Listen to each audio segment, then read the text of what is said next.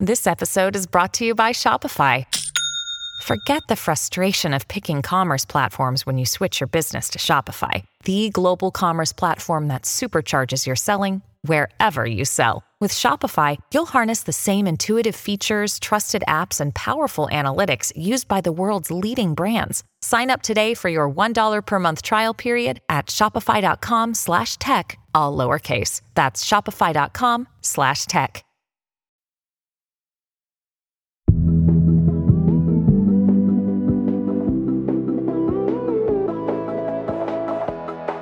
Do not speak ill of the dead. Hi, I'm Rachelle Hampton. And I'm Nadira Goffe, and you're listening to ICYMI, In case you missed it. Slate's podcast about internet culture. And once again, we are joined by the inimitable Nadira. We are still looking for a permanent co host. In fact, we actually just posted that job listing. So if you've ever wanted to be trapped in a room with me as I ramble about copyright and fan works, that opportunity is available. But in the meantime, Nadira continues to be our MVP, our pinch hitter, the love of my life, etc., etc., etc. Nadira, hello. Hey! And also, can confirm that being trapped in a room with Rachelle is nothing but fun. I'm glad that you think so. Not that I sat watching you write that in the Google Doc, making sure that you said that. Listen, I wouldn't have written it if it wasn't true. we don't lie here on this show. I feel like I usually try to start off every guest hosted episode with a random question, some might say, just to get us warmed up. Mm-hmm. But I kind of struggled coming up with one that fit today's topic. So instead of just trying to make anything be coherent, I'm just going to ask you the question I started asking at parties. You know, when the conversation starts dying down a little and you have to like throw in a little bomb. Are you ready? Uh, I mean, Perfect answer. Do you think Jesus was canonically hot? Rachelle. okay, first of all, now which one are we talking about here?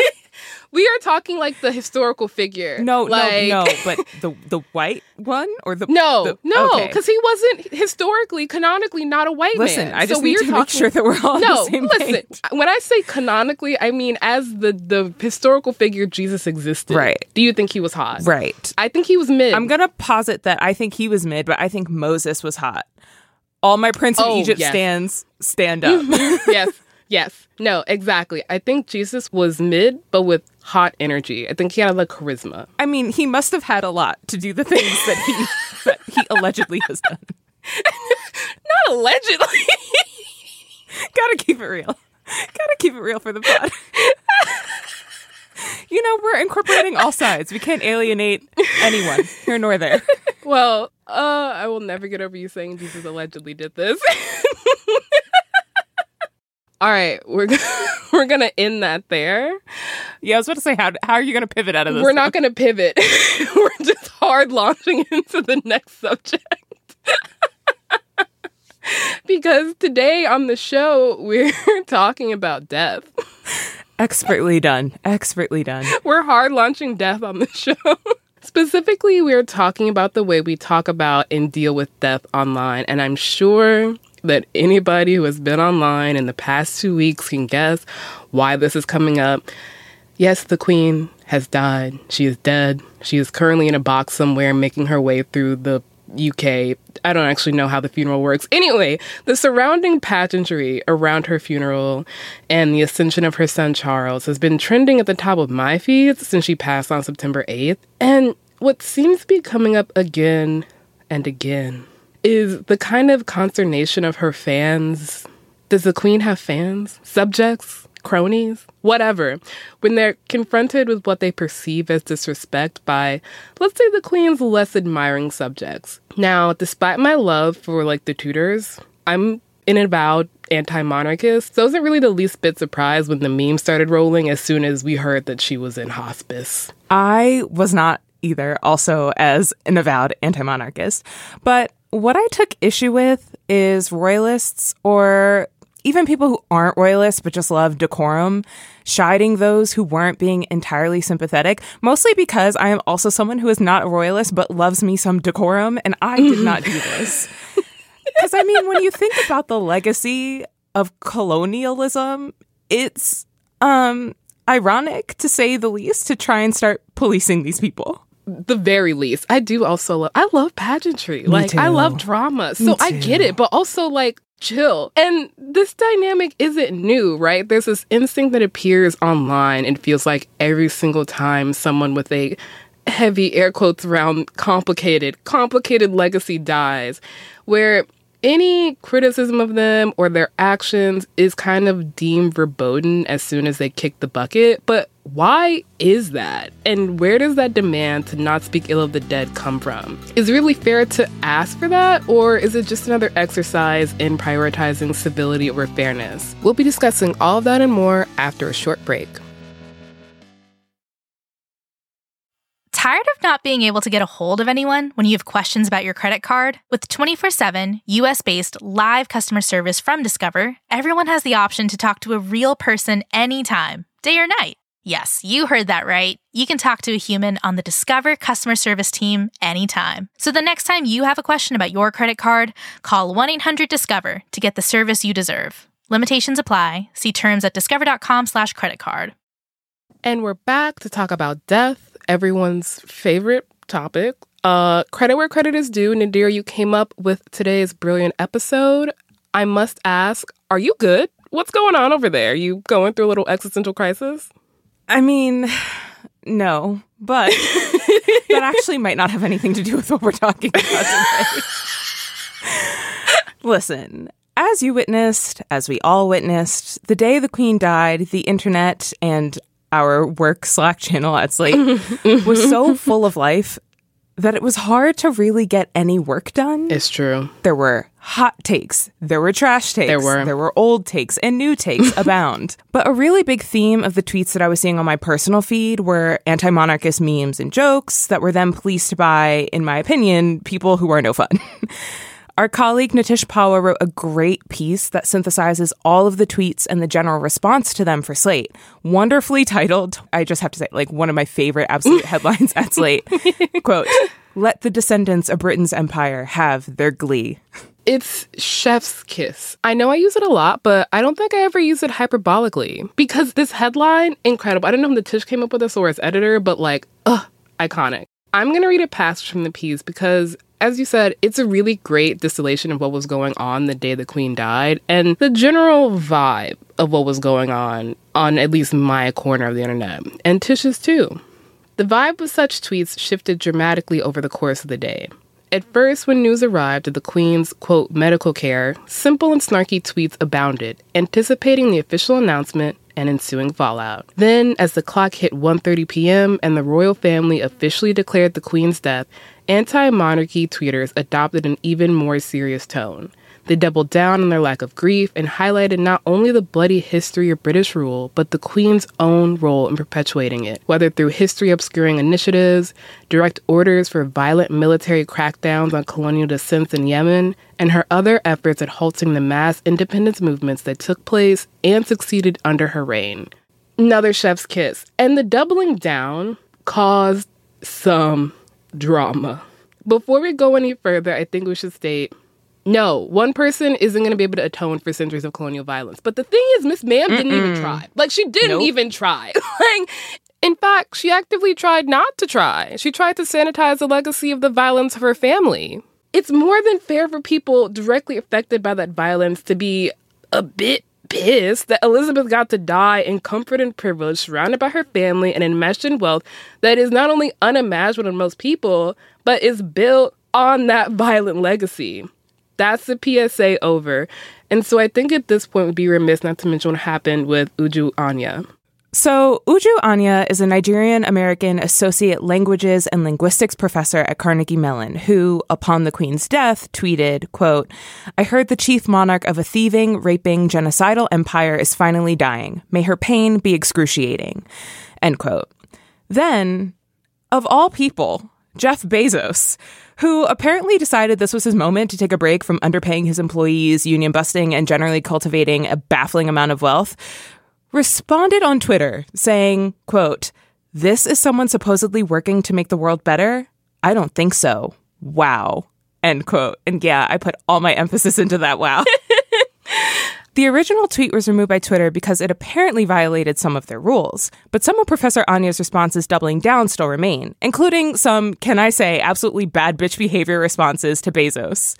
And her final word on the matter also still remains, which is a tweet that states if anyone expects me to express anything but disdain for the monarch who supervised a government that sponsored the genocide that massacred and displaced half my family, and the consequences of which those alive today are still trying to overcome, you can keep wishing upon a star. And I, oop, as the kids say. I would like to say that Jeffrey Bezos has posted just under 375 tweets in the 14 years he's been on the platform. Doing some quick math, that's 26 tweets a year. So my man decided to use up one of his two tweets per month to say this. Like, what he doesn't seem to understand is that when the revolution comes, we will be eating him first. So maybe he shouldn't be reminding us of his presence like this. Like, sit down, shut up, enjoy your fucking billions of dollars. Absolutely. The swift response to Uju Anya was wild, pronounced wild, to behold if you have been involved in or witnessed any of the cancel culture debate in the past few years because suddenly, suddenly, there's speech that should be suppressed, speech that can be harmful, speech that can be violent, speech that Twitter can take swift action against? Who could have guessed that this was possible? Not me. Cough, Trump, cough, but you know. and Anya isn't the only person to have their anti monarchist tweets taken down or dogpiled by a mass of people screaming civility. And it is ironic to have a mass of people screaming civility at you. Like, is there not a paradox here? An oxymoron? And given the fact that most of these anti monarchist tweets are sent by formerly colonized subjects, it's like super fascinating to me to see whose grief and comfort is being prioritized right now. Like, it begs the question of who exactly is experiencing the most harm. Is it the people who like love QE2 and have to see some rude tweets? Or is it maybe, I don't know, the victims of colonial violence and subjugation whose cultural artifacts are still sitting in the British Museum. Or, I don't know, if you don't even want to go that far, the people whose surgeries had to be rescheduled because of funeral that their tax dollars are paying for. That part. All of those parts. So, one of my favorite tweets in the moment came from Washington Post reporter Eugene Scott, who posed the evergreen question, which was, for the now is not the appropriate time to talk about the negative impact of colonialism crowd, when is the appropriate time to talk about the negative impact of colonialism? And I think that that's where a lot of my frustration of this instant respectability politics policing comes from.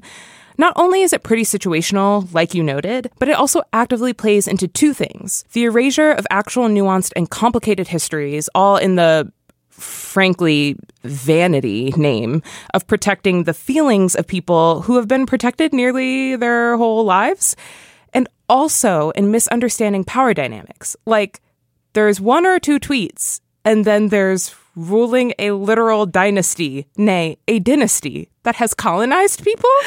Not a dynasty. a dynasty. I feel like I say this once a week. The equivalent of the Library of Alexandria. Yes, I do say that once a week, and it is true, but not this time. what I'm saying this week is there's this way that social media collapses context and power dynamics. Like the promise of a platform like Twitter, or at least the promise that was sold to us, is that it's an equalizer, right? Like my tweet can go just as viral as a tweet from the sitting president. Me and Biden are the same, except we're not because just because I can tweet like Biden does not mean that I am Biden. And I think we as humans tend to mistake ubiquity and popularity for real power. But a tweet with a 100,000 retweets saying, like, death to the queen or whatever is perhaps not nice to read if you love the queen. But it also doesn't wield the same power that Charles now has access to and has had access to for most of his life. Like, we mistake seeing a particular narrative gain traction online as indicative of a shifting power dynamic. It's why the idea that woke teens are trying to destabilize the US with gender theory is so popular, even as we have the oldest sitting Congress we have ever had in the history of this country. And the way that collapse specifically presents itself in terms of like the queen dying is just as you said, conflating tweets from former colonial subjects with the $500 million Charles just inherited tax free. Like, I'm supposed to have sympathy for Charles because he lost his mom? There are lots of people who have lost their parents. And they can't wipe away their tears with $500 million. You know? I am, I'm be honest. Some of you might not want to hear this. I don't give a shit, okay? there was this viral video that went around. In this video, Charles is sitting at a desk signing some papers. Everything seems to be going normally until he realizes that he's forgotten the date. Is it September 12th? 13, sir. Oh, God, I'm the wrong date then. 13. Yes, sir. And he just progressively gets more and more bothered as the pen stops working and then Camilla comes in and then he's just like, "Oh god, I hate this." You sound 1230. Wait, no, no, 12. I'm sorry, 10. Oh, God, I hate this. Oh, look, it's going everywhere. Hang on. Has anybody got a shop? Oh, look, it's everywhere. Can't bear this bloody thing. I do. Every stinking. And it was fascinating seeing people be like, "That's a grief response." Frowny face. We should be more understanding. Frowny face. I don't know why I turned into a little boy who loves berries and creams, but I guess it goes to show how little I care because my God, man, you are king of England and you just inherited $500 million tax free. If my parents die, I'm pretty sure I have to pay taxes on their estate. Like, they don't have $500 million. Now, listen, I'm not saying that I don't necessarily care. I do care. But that argument is so one sided. So here's my thing the family of Queen Elizabeth is not the only party grieving in this situation. The victims of the crown, and there are quite literally an empire's worth, an empire's generation's worth, mm-hmm. are also grieving. They are grieving the loss of accountability, respect, reparations, even basic acknowledgement of the harm that they've endured for generations and will continue to endure. Mm-hmm. When we balk at Charles for being dismissive and bratty during his accession ceremony, none of us have to be reminded that he's grieving. We all know he lost his mother, and many of us are aware of what deep grief feels like. And plenty of us, particularly victims of the colonization of the British Empire, weren't afforded the luxury of an unadulterated, messy grief process in public. We still had to go to work, we still had to take care of our families, and we still had to, like, live. And the man can't even clean off his own desk? I mean, knowing grief is messy is implied in many of these tweets. It just doesn't excuse Charles's behavior. And the thing is, this kind of retconning, it's not even just applicable to the queen. I mean, it's especially applicable to the queen because, like, you know, colonialism and imperialism and billions of taxpayer dollars on a funeral while an energy crisis threatens to leave people without heat in the winter. But I can't lie, this whole past two weeks just made me think of how wild it's gonna be online whenever Henry Kissinger finally dies. like, my God, the respectability that's gonna come out. Truly no man's land. But don't take our word for it. After a short break, we're going to talk about how this don't speak ill of the dead paradox has presented itself in the aftermath of other famously complicated figures. Look, Bumble knows you're exhausted by dating. All the must not take yourself too seriously and 6 1 since that matters. And what do I even say other than hey? well, that's why they're introducing an all new Bumble with exciting features to make compatibility easier, starting the chat better, and dating safer. They've changed, so you don't have to. Download the new Bumble now. Hi, y'all. If you love our podcast, then please consider subscribing to Slate Plus. When you subscribe to Slate Plus, you get no ads on any Slate podcast, including this one. You'll also be supporting the show. ICYMI would not be possible without the support of Slate Plus subscribers. You'll also get bonus segments or episodes on shows like Slow Burn, Hang Up and Listen, Slate Money, Working, The Waves, Big Mood, Little Mood. So much bonus content. You also get unlimited reading on the Slate website, access to every single article and advice column on Slate without ever hitting the paywall. Just visit slate.com slash ICYMI plus to sign up. That is slate.com slash ICYMI plus. And we're back with more terrible people that have died. As we said before the break, the Queen is kind of a special case. You know, there's really only one monarch of the Commonwealth, unless you're like Mary, Queen of Scots, in which case maybe there's two. but this dynamic we're pointing at, this demand for civility over truth in the aftermath of death, isn't relegated just to the royals. I think one of the people we both thought of as we were preparing for this episode is, I'm so sorry to speak his name, Rush Limbaugh. Right. So Rush Hudson Limbaugh III. Not his whole name. I didn't even know he had a whole name. we, we, we just we we got to do it, you know. Famously, a conservative radio commentator died in 2021, and there was, if you weren't there and if you don't remember, let's say, well, sympathy was hard to come by. Let's put it that way. And it's so hard to come by because the way I don't miss that man, I the way I'm like, ding dong, the witch is dead. I mean, who among us? Well, actually, there were some among us because the conservatives did not like that rotten hell started trending after his death on Twitter. But this man played a large role in spreading disinformation and misinformation to the public by saying things like there was no insurrection on January 6th, or when he had this segment called AIDS Update on his show, where he would read a list of queer people who had died and quite literally mocked their death. So, I mean, you know, if you can't stand the heat, et cetera, et cetera, et cetera. If you can't stand the heat, then burn in hell. I mean, He pushed the Obama birther narrative. He said that NFL games look like fights between the Bloods and the Crips without the weapons. He repeatedly denied climate change. That man sucked so much ass.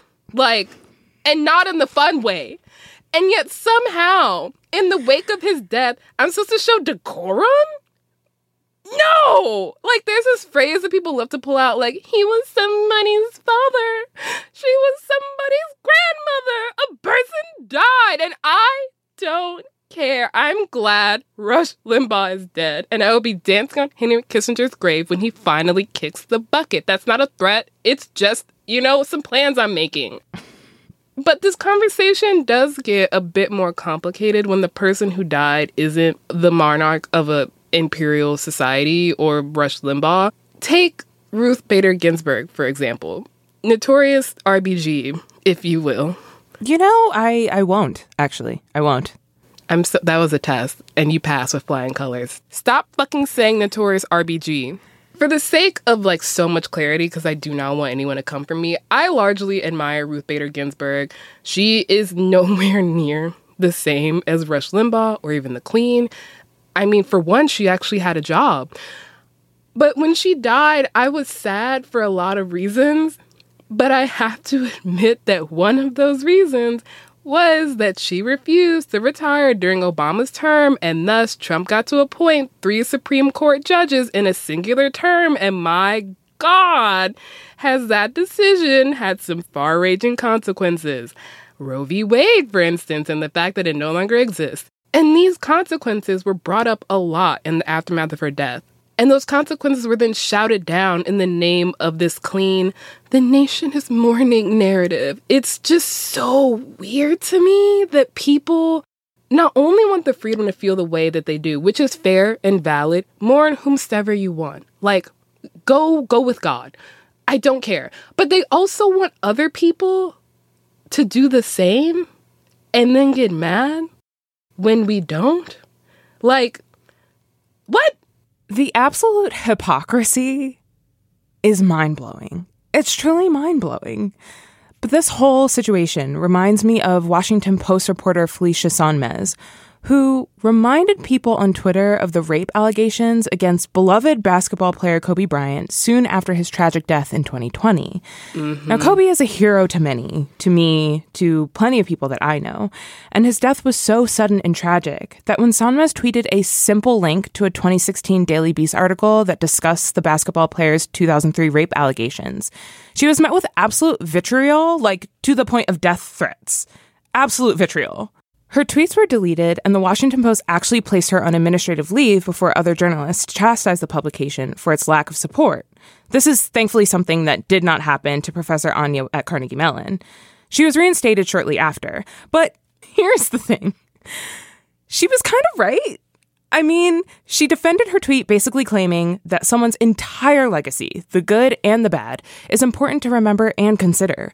We can mourn the loss of our heroes without silencing any potential victims mm-hmm. in the process, which is something that happens when we claim that people were infallible while they were alive. And this silencing and erasure especially happens when people who push back against the perfect angel post-mortem rhetoric are actively shut down and silenced.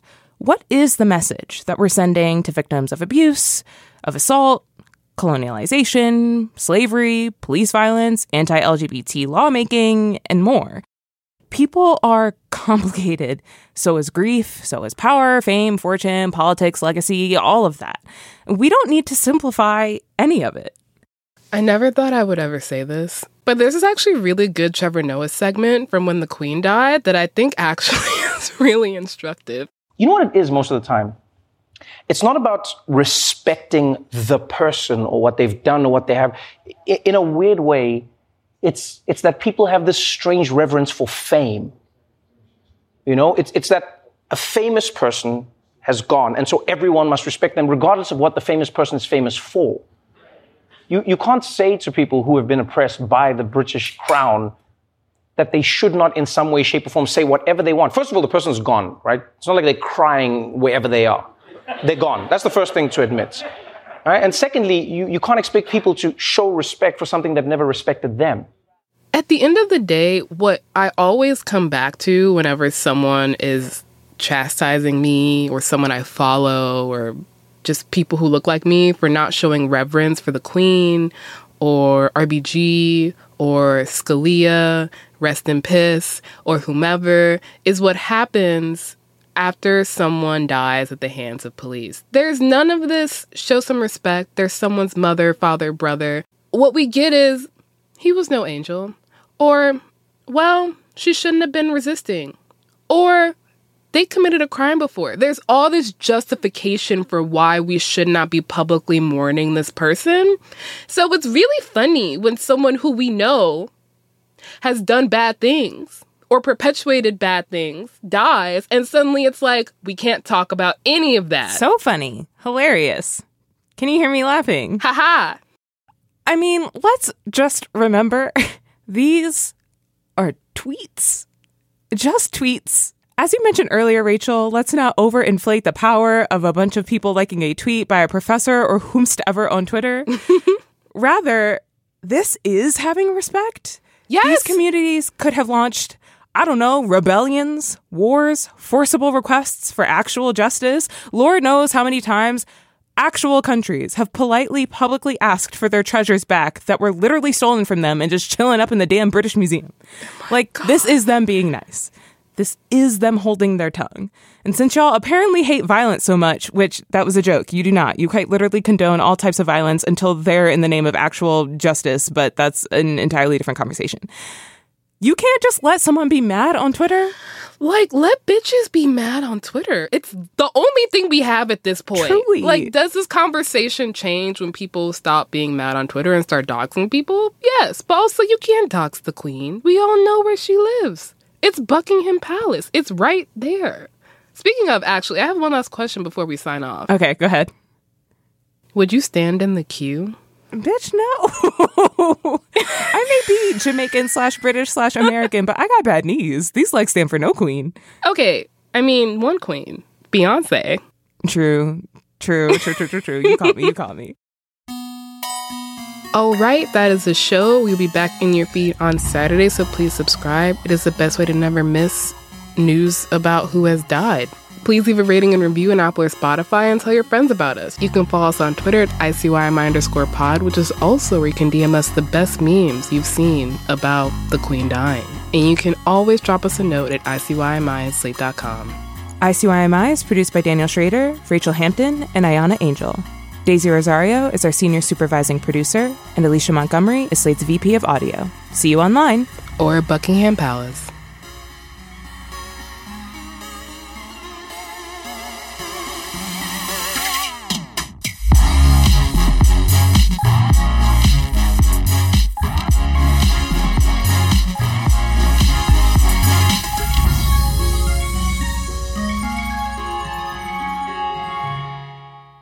Actor.